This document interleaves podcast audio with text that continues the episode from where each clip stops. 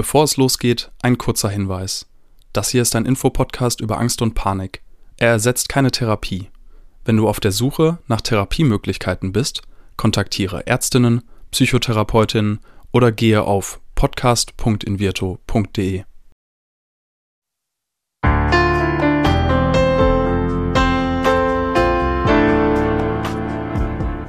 Herzlich willkommen bei Keine Panik, dem Angstpodcast von Invirto. Angst gehört zu den häufigsten psychischen Erkrankungen, ist jedoch immer noch ein Tabuthema. Damit soll aber Schluss sein. Und damit die Themen Angst und Panik enttabuisiert werden, sprechen wir in diesem Podcast mit Psychologinnen, Betroffenen und anderen Experten über Ängste, psychische Gesundheit und allem, was dazugehört. Mich erwartet heute ein spannendes Gespräch mit Ann-Kathrin. Denn sie hat bereits Ängste, seitdem sie 16 Jahre alt ist. In der Schule fühlte sie sich oft komisch und wollte am liebsten aus dem Klassenraum gehen. Ihre Angst hielt sie aber davon ab und schlich sich gleichzeitig weiter in ihren Alltag ein. Als sie Jahre später schließlich starke Panikattacken beim Autofahren bekam, wollte sie etwas dagegen tun und begann eine Therapie. Ob sie es geschafft hat, wieder ins Auto zu steigen und über die Autobahn zu fahren, die ihr am meisten Angst bereitet hat, erzählt sie mir in dieser Folge. Mein Name ist Diana Huth, ich bin Psychologin und freue mich auf das Gespräch mit Ann-Kathrin. Moin. Moin, hallo.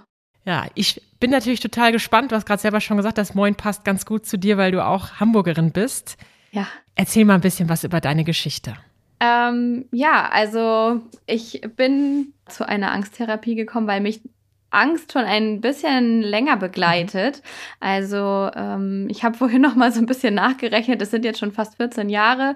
Mit 16 ähm, habe ich das erste Mal irgendwie mit Angst Berührung gehabt, obwohl mir da nicht bewusst war, dass es Angst ist. Ähm, ich habe ja immer so Schwindelgefühle gehabt, mir ging es nicht gut in bestimmten Situationen, zum Beispiel in der Schule. Wenn ich in der Schule im Unterricht gesessen habe, dachte ich so, hm, irgendwie geht's mir nicht gut, ich würde hier gern weg. Ähm, und ich habe auch als Schülerin an der Kasse gearbeitet, habe dort dann gesessen an der Kasse und irgendwie auch gedacht, so hm, irgendwie geht's mir nicht gut, ich muss hier weg. Konnte aber auch nicht immer einfach aus den Situationen raus. Das war so die Herausforderung. Mhm. Man konnte da nicht eben einfach mal weg. Und ja, nach Arztbesuchen war irgendwie immer so die Aussage, na ja, sie sind ja in der Pubertät und das ist irgendwie zu wenig getrunken. So, das waren dann immer die Aussagen. Und das heißt, ich habe dann immer gedacht, na ja, gut, ich muss halt mehr trinken, ich muss auf mich achten und dann wird das schon irgendwie wieder gehen. Das ist aber ja auch eine spannende Aussage, ne? Also ja. Sie müssen mehr trinken, äh, dann wollen Sie nirgendwo mehr weg. Also diesen Zusammenhang verstehe ich an der Stelle noch nicht. Ich habe allerdings ja. sofort gedacht, ja, wenn man so in der Schule sitzt, dann hat man ja auch manchmal den Gedanken, ey, ich muss hier weg. Ne? Das, hast du das am Anfang vielleicht auch überlegt, dass einfach nur so irgendwie jetzt, du bist hart äh, genervt von deinem Schulalltag oder so? Nee, gar nicht. Das war überhaupt gar nicht das, was ich gedacht habe, sondern es war wirklich nur, mir geht es nicht gut. Mhm. Ich möchte eigentlich raus, aber der nächste Gedanke, der immer kam, was denken die anderen? Mhm. Und ich möchte mir eigentlich nicht die Blöße geben, zu sagen, mir geht's schlecht, ich gehe raus. Oder ähm, ich habe selber auch nicht geschafft, mitten im Unterricht einfach aufzustehen, selbst wenn die Möglichkeit da gewesen wäre. Also die Lehrer waren da eigentlich entspannt und haben gesagt, na gut, wenn ihr mal um die Ecke müsst mhm. oder so, dann geht halt, ihr könnt das selber entscheiden. Habe ich aber nicht gemacht. Ich habe mich immer unter Druck gesetzt und gedacht, ich muss die Situation durchstehen, weil ich nicht weiß, was die anderen denken oder die anderen denken halt was Komisches von mir. Mhm.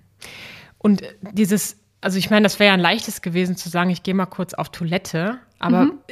was war die Hemmschwelle dabei, dass die Leute dich angucken und sich fragen, was, was macht die da? Ja, ich habe auch ein ganz großes Problem damit gehabt, ähm, dass ich sehr schnell rot geworden bin. Mhm.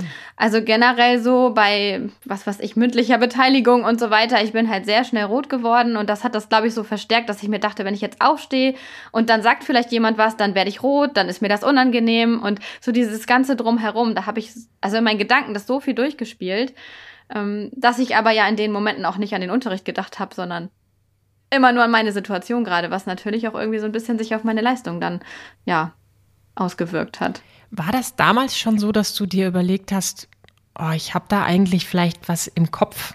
Also ich, ich mache mir selber eine Blockade, es ist vielleicht eine psychische Störung oder war das irgendwie so dein Leben und für dich so gegeben und jetzt hältst du das einfach durch? Ja, genau so war das. Also ich habe nie an irgendwas Psychisches gedacht oder gar irgendwie an Angst, mhm. Angststörung oder sowas. Das war mir gar nicht so richtig bewusst, sondern ich habe halt gedacht, okay, das ist so, ich muss da irgendwie durch, ich muss das durchhalten und dann wird das irgendwann besser werden. Also habe halt gedacht, ich muss das irgendwie alleine schaffen. Mhm. Jetzt sind wir 14 Jahre später. Ich vermute, ähm, dazwischen ist eine ganze Menge passiert. Wann kam der erste Punkt, wo du gesagt hast, ich probiere jetzt mal was anderes? Und was war das? Ähm, also eigentlich war das wirklich erst vor zwei Jahren, wo ich erkannt habe, dass das eine Angststörung sein könnte, mhm. weil ich über einen Artikel im Internet gestolpert bin und dann in dem Zuge mir einen Podcast angehört habe von einem Arzt oder einem Psychologen, ich weiß das gar nicht mehr so genau, der darüber berichtet hat, was die Symptome sind und warum der Körper das macht. Und da habe ich gemerkt, hm, das passt irgendwie so ganz genau auf das, was ich habe. Und in den Jahren davor hat sich die Angst verändert. Also die Situationen haben sich verändert, wo das vorgekommen ist. Das heißt, ich habe ähm, in, ja, auch in der Ausbildung oder so habe ich das dann nicht mehr so häufig gehabt wie in der Schule, dass ich aus den Räumen raus wollte. Hab aber in anderen Situationen das gehabt. Im Kino habe ich mir immer einen Platz am Rand gesucht, mhm. mit dem Weg nach draußen sozusagen. Äh, obwohl ich das nie genutzt habe, sondern auch da versucht habe durchzuhalten. Aber ja, das waren dann so andere Situationen, die dazu kamen, bis sich das jetzt am Ende dahin entwickelt hat, dass ich beim Autofahren Panikattacken hatte. Also diese, dieses Angstgefühl in Räumen oder auch in, in Kino, in Restaurants, wie auch immer, das habe ich nicht mehr gehabt, aber ganz stark beim Autofahren und das hat mich dann halt sehr stark belastet. Das schränkt dich ja wahrscheinlich auch noch, noch viel mehr ein, weil wenn du mhm. Angst hast, dass jetzt was passieren könnte, dann bist du vielleicht auch gehemmt. Also durch die, die Angst, die lähmt uns ja auch und dann kann ja wirklich was Gefährliches passieren und das potenziert ja. sich möglicherweise, oder? Ja, genau, richtig. Und dann nachher bestimmte Strecken, also ich habe es halt auf der Autobahn dann immer gehabt, ähm, und dann habe ich bestimmte Strecken einfach vermieden. Mhm. Habe aber auch eine ganze Zeit für mich gedacht, naja gut, dann vermeide ich halt diese Strecke und fahre eine andere, das geht schon irgendwie. Also bis dann der Punkt kam, sich dann doch irgendwie Hilfe zu holen, das hat doch noch mal ein bisschen gedauert. Ja, weil es funktioniert ja auch oft ganz gut, wenn man so eine Vermeidungsstrategie fährt. Ja. Im ersten Augenblick schafft uns das Erleichterung. Wie wir aber wissen, im nächsten Augenblick ist es dann irgendwann eine größere Belastung und man macht Dinge vielleicht gar nicht mehr, die man eigentlich gerne machen möchte. Und wo hast du dir dann die erste Hilfe gesucht? Wie bist du es angegangen? Die erste Hilfe war tatsächlich die Invirtotherapie. Wirklich? Ja, also ich habe ähm, eine ganze Zeit gar nicht drüber nachgedacht, mir überhaupt Hilfe zu holen. Mhm. Dann hat sich das irgendwann so entwickelt, dass ich dachte, boah, so eine Therapie, das ist irgendwie, ja, man wollte keine Schwäche zeigen. Das heißt, ich habe auch nicht mit einem Arzt gesprochen. Ich habe nie darüber nachgedacht, vielleicht mal mit dem Hausarzt zu sprechen. Das kam mir irgendwie gar nicht so in den Sinn. Und dann flatterte letztes Jahr im Oktober, oder November, irgendwie so zu der Zeit, eine Zeitung von meiner Krankenkasse in den Briefkasten, mhm. wo ein Artikel über die Invirto-App und diese Therapie ähm, drin war. Und da habe ich gedacht, okay, jetzt, jetzt musst du es angehen. Das ist ein, ein Zeichen, das ist irgendwie Schicksal. Das äh, muss, muss damit klappen. Und ich glaube, es war für mich auch nochmal dieser Punkt, erst klang das nicht wie eine richtige Therapie, mhm. sondern ich dachte halt, okay, das ist irgendwie online, ich gucke mir da was an, ich kann mir auch selber viel helfen. Und als die ganzen Unterlagen kamen und da drin stand, sie müssen zu ihrem Hausarzt gehen und sich da noch eine Bescheinigung holen für die Therapie, da dachte ich so, oh, das ist ja doch eine richtige Therapie. Aber dann habe ich angefangen und gedacht, ich ziehe das jetzt durch. Mhm. Glaubst du, dass das eine Hilfe sein kann für viele Menschen. Wir wissen ja, dass, dass es unglaublich viele Menschen gibt, die psychische Belastung haben und wo es sich eigentlich mhm. lohnen würde, vielleicht eine Psychotherapie zu machen, die aber dann einfach gar nicht dahin gehen.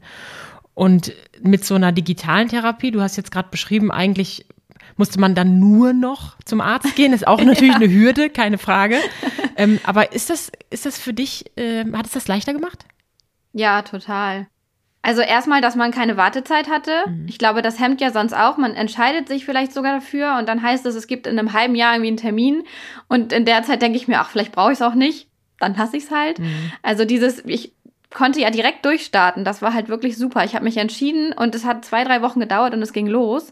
Das hat mir wirklich viel gebracht und ich glaube auch, dass man selber entscheiden kann, wann möchte man sich die Inhalte angucken.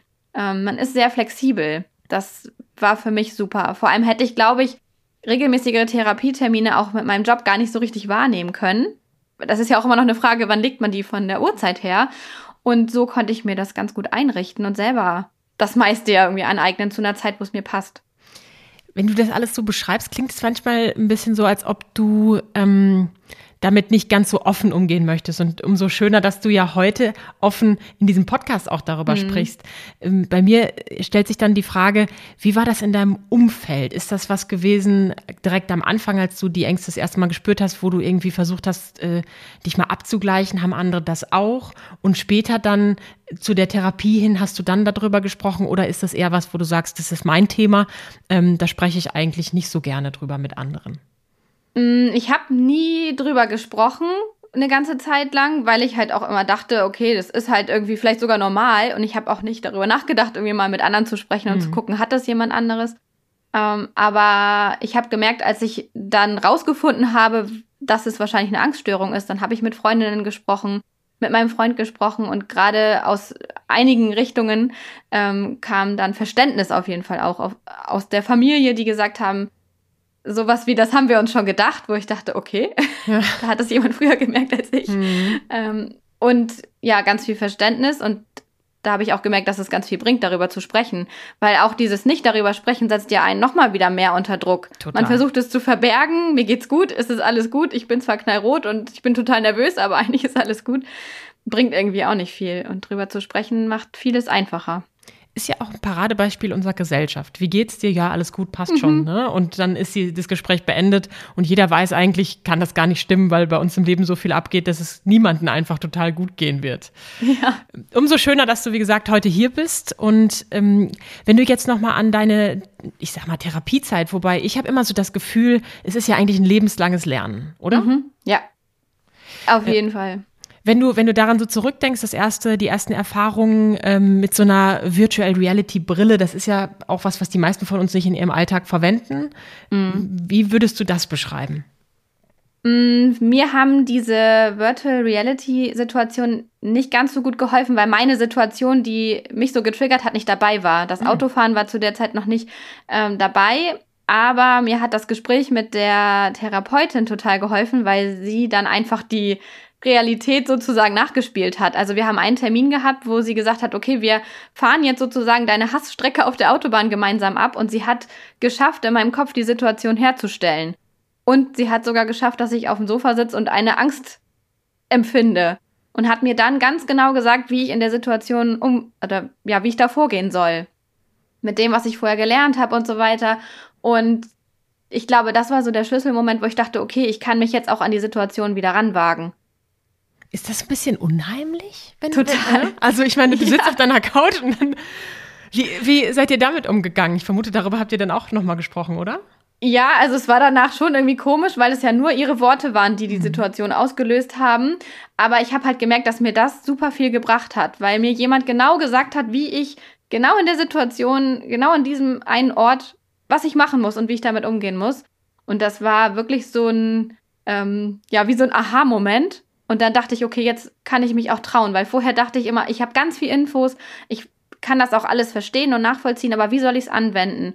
Und ich glaube auch diese ähm, Virtual Reality Situation bringen dann anderen auch was, wenn man sagt, ich, zum Beispiel in der U-Bahn, die gibt die Situation gibt es dort. Mhm. Wenn ich dort Angst habe und ich habe diese Situation, ich glaube, das hilft ganz viel, dass ich dann üben kann, wie wende ich das an, was ich vorher gelernt habe. Mhm. Als Psychologin kann ich natürlich auch nur bestätigen, dass Exposition ja irgendwie immer wichtig ist, also sich mhm. diesem Reiz auszusetzen, sich mit der Situation zu konfrontieren, aber natürlich in einem Limit, das für einen selber okay ist. Und mhm. das ist ja manchmal gar nicht so leicht zu finden. Und auch das, was du gerade beschrieben hast, ähm, das Horrorszenario, die Hassstrecke auf der Autobahn ähm, zu fahren, obwohl du auf der Couch sitzt. Ich glaube, jeder Mensch kann sich identifizieren damit oder kann sich einfühlen, wenn wir uns überlegen, wie ist es eigentlich, einen Horrorfilm zu gucken. Ne, da wird ja auch keiner effektiv abgemurkst, aber wir sehen etwas und das macht uns Angst. Total. Und das kann man eben auch andersrum drehen und zum Beispiel auch meditative Geschichten verwenden, um eine Ruhe in den Kopf zu bringen. Ist das das mhm. was, was dir auch was bringt? Äh, und was sind noch so Übungen, die du vielleicht auch in deinen Alltag integriert hast und von denen du heute noch profitierst? Meditation habe ich ausprobiert, habe mhm. ich aber bisher noch nicht als Routine eingebaut bekommen. Mhm. Da übe ich noch. Also da bin ich noch dran. Ist auch schwer. Ähm, ja, also Routine dauert ja auch, bis das sich irgendwie einstellt. Und ansonsten hat mir ganz viel geholfen zu verstehen, wie Stress und wie Alltagssituationen mit der Angst zusammenhängen. Mhm. Also ich habe ganz viel über mich selber gelernt, auch wenn die Zeit der Therapie recht kurz war, aber durch diese ganzen Sequenzen habe ich viel hinterfragt, wie ich mit Situationen umgehe, wie ich mich verhalte und versuche jetzt die Situation anders zu gestalten, mich nicht so zu stressen. Ähm, das Thema Vergleichen mit anderen ist ein ganz großes oder ja, irgendwie gut zu sein und dass man aber nicht selber alles irgendwie regeln kann oder hier nicht irgendwie der Problemlöser für alle ist. So, das ist, das ist das, was ich äh, festgestellt habe und damit fahre ich eigentlich ganz gut seit Anfang des Jahres jetzt, dass ich immer wieder hinterfrage und gucke, dass ich mich wieder runterhole sozusagen und auch ganz klar auf deine Bedürfnisse achtest. Ne? Mhm. Also ich finde super, wie du auch klar sagen kannst, das hat mir geholfen und das ist für mich nichts gewesen oder da übe ich noch dran. Ähm, das zeigt ja auch, wie unterschiedlich wir Menschen sind und wie unterschiedlich uns Dinge gut tun. Ja. Und umso schöner, wenn du das für dich schon, schon rausgefunden hast und ganz klar sagen kannst. Würdest du sagen, dass für dich, du hast es gerade beschrieben, dieses Aha-Erlebnis mit der Hassautobahnfahrt, ähm, das war, was so den Knoten gelöst hat, oder ist es irgendwie das große Ganze gewesen? Ich glaube, es war das große Ganze. Also das war ein, auf jeden Fall ein wichtiger Schritt, mhm. der mich ähm, von einem auf den anderen Moment sehr viel weitergebracht hat. Also richtig so ein Meilenstein gefühlt, der da erreicht wurde. Aber die ganzen Inhalte haben mich sehr viel weitergebracht, weil ich glaube, ohne diese ähm, Erklärungen, was im Körper passiert, wie das mit Stress zusammenhängt, hätte ich diese Erkenntnisse für mein ganzes Leben gar nicht gehabt. Also für meinen ganzen Alltag. Ich habe vorher gedacht, ich bekämpfe meine Angst und bekomme das in den Griff. Hab danach aber den Mehrwert gehabt, dass ich ganz viele andere Bereiche gleich mitbearbeitet habe, sozusagen. Mhm. Und das ist irgendwie ähm, rückblickend gesehen total cool gewesen, wie viel sich auch dazu noch getan hat oder wie viele Erkenntnisse einfach da waren. Ja, mega. Jetzt ist es noch gar nicht so lange her, wenn du sagst, du hast ja eigentlich ähm, eine Angstgeschichte von 14 Jahren mhm. und ähm, du hast mit, äh, mit der Invirto-App jetzt erst angefangen, im Herbst zu üben. Mhm. Wie geht's dir heute? Mir geht's sehr gut. Mhm. Ähm, ich fahre auch meine sogenannte Hassstrecke jetzt regelmäßig, okay. um da im Training zu bleiben und ja, nicht ganz umweltbewusst, aber ich fahre dann doch mal zu dem etwas weiter weg gelegenen Aldi, um irgendwie einzukaufen zum Beispiel, ähm, weil ja dann, man dann die Autobahn einbinden kann. Hier in Hamburg ist das ja ganz gut, dass man auch mal Strecken innerhalb der Stadt hat, wo man dann mal drauf fahren kann. Und auch so geht es mir wirklich gut. Mhm. Wir haben es jetzt öfter gehört, dass ähm, Menschen die App und, und die Virtual Reality später nochmal genutzt haben, wenn sie das Gefühl hatten, jetzt wäre wieder so ein Moment. Ist das bei mhm. dir schon so, dass du das Ganze einmal durchlaufen hast und äh, doch nochmal wieder hier und da reingeschaut hast? Oder ähm, bist du eher so, dass du sagst, du übst für dich im Alltag integriert alleine? Mm, ich habe einzelne Parts mir nochmal angeguckt. Gerade so die Übungen, die mit an die Hand gegeben wurden, also das Werkzeug, da nochmal reinzugucken, wie war es jetzt genau. Ähm, und habe mir auch vorgenommen, das regelmäßig zu machen. Mhm. Einfach ja im Thema sozusagen zu bleiben. Und auch wenn man vielleicht mal merkt, so jetzt nimmt der Stress wieder überhand, dann gucke ich nochmal rein und äh, höre mir das nochmal an, wie das zusammenhängt. Und dann kriegt man sich vielleicht wieder so ein bisschen zurück in diese Schiene. Hm, ja, das Leben kommt ja einfach auch in Phasen und ja. dann braucht man vielleicht die eine Übung zur einen Phase und die andere zur anderen. Mhm. Wenn du jetzt zurückblicken könntest oder dich zurückgehen könntest und ähm, dein 16-jähriges Ich oder dein 20-jähriges Ich sprechen mhm. könntest, was würdest du dir selbst mit diesem Wissen, was du jetzt hast, raten? Ich würde mir raten, viel früher Hilfe zu suchen mhm. und das nicht alles mit mir alleine auszumachen, weil das einfach eine Situation war, die konnte ich alleine nicht lösen.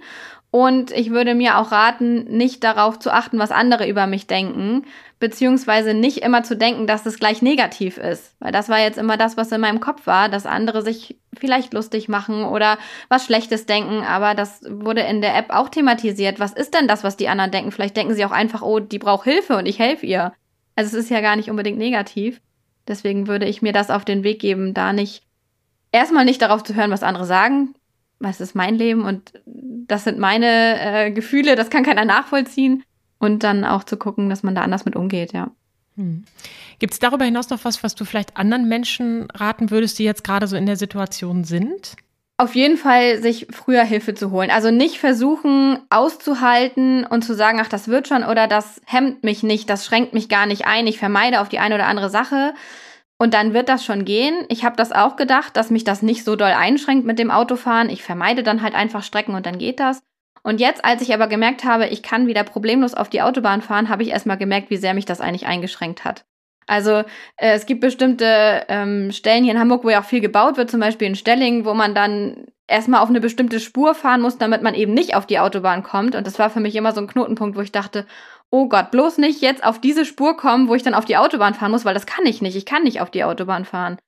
Und jetzt ist es so, naja, ist egal, wo ich fahre. Und wenn ich auf die Autobahn fahre, drehe ich um an der nächsten Stelle und fahre wieder zurück, wenn es dann falsch war. Also das ist irgendwie in allen Parts entspannter geworden. Und ich glaube, wir schränken uns viel mehr ein, als wir das uns einreden. Meistens sagt man ja, okay, dann geht's halt, wird schon irgendwie. Augen zu und durch, ne? Genau. Ist eben, ist eben nicht immer ganz so richtig, leider, ne? Nee, das ist das, was man sich einredet. Anne-Kathrin, vielen, vielen Dank, dass du deine Geschichte mit uns heute geteilt hast. Ich fand es sehr inspirierend zu hören, wie dein Weg so gewesen ist. Ähm, wenn du kein Abschlusswort mehr hast, dann fand ich, war das schon ein ziemlich gutes Abschlusswort, was du gerade gesagt hast. Und ähm, ich wünsche dir ganz viel Erfolg bei jeder weiteren Autofahrt, egal ob es deine Hassstrecke ist oder irgendeine andere Strecke. Vielen Dank. Dieser Podcast wird präsentiert von Invirto, der Therapie gegen Angst. Wenn auch du oder jemand aus deinem Umfeld unter Ängsten leidet, dann kann die Invirto-Therapie eine mögliche Hilfe sein. Erfahre unter invirto.de mehr über die erste vollständig digitale Therapie gegen Angst. Wenn euch die Folge gefallen hat, abonniert unseren Podcast und seid auch das nächste Mal wieder dabei, wenn es heißt Keine Panik, der Angst-Podcast.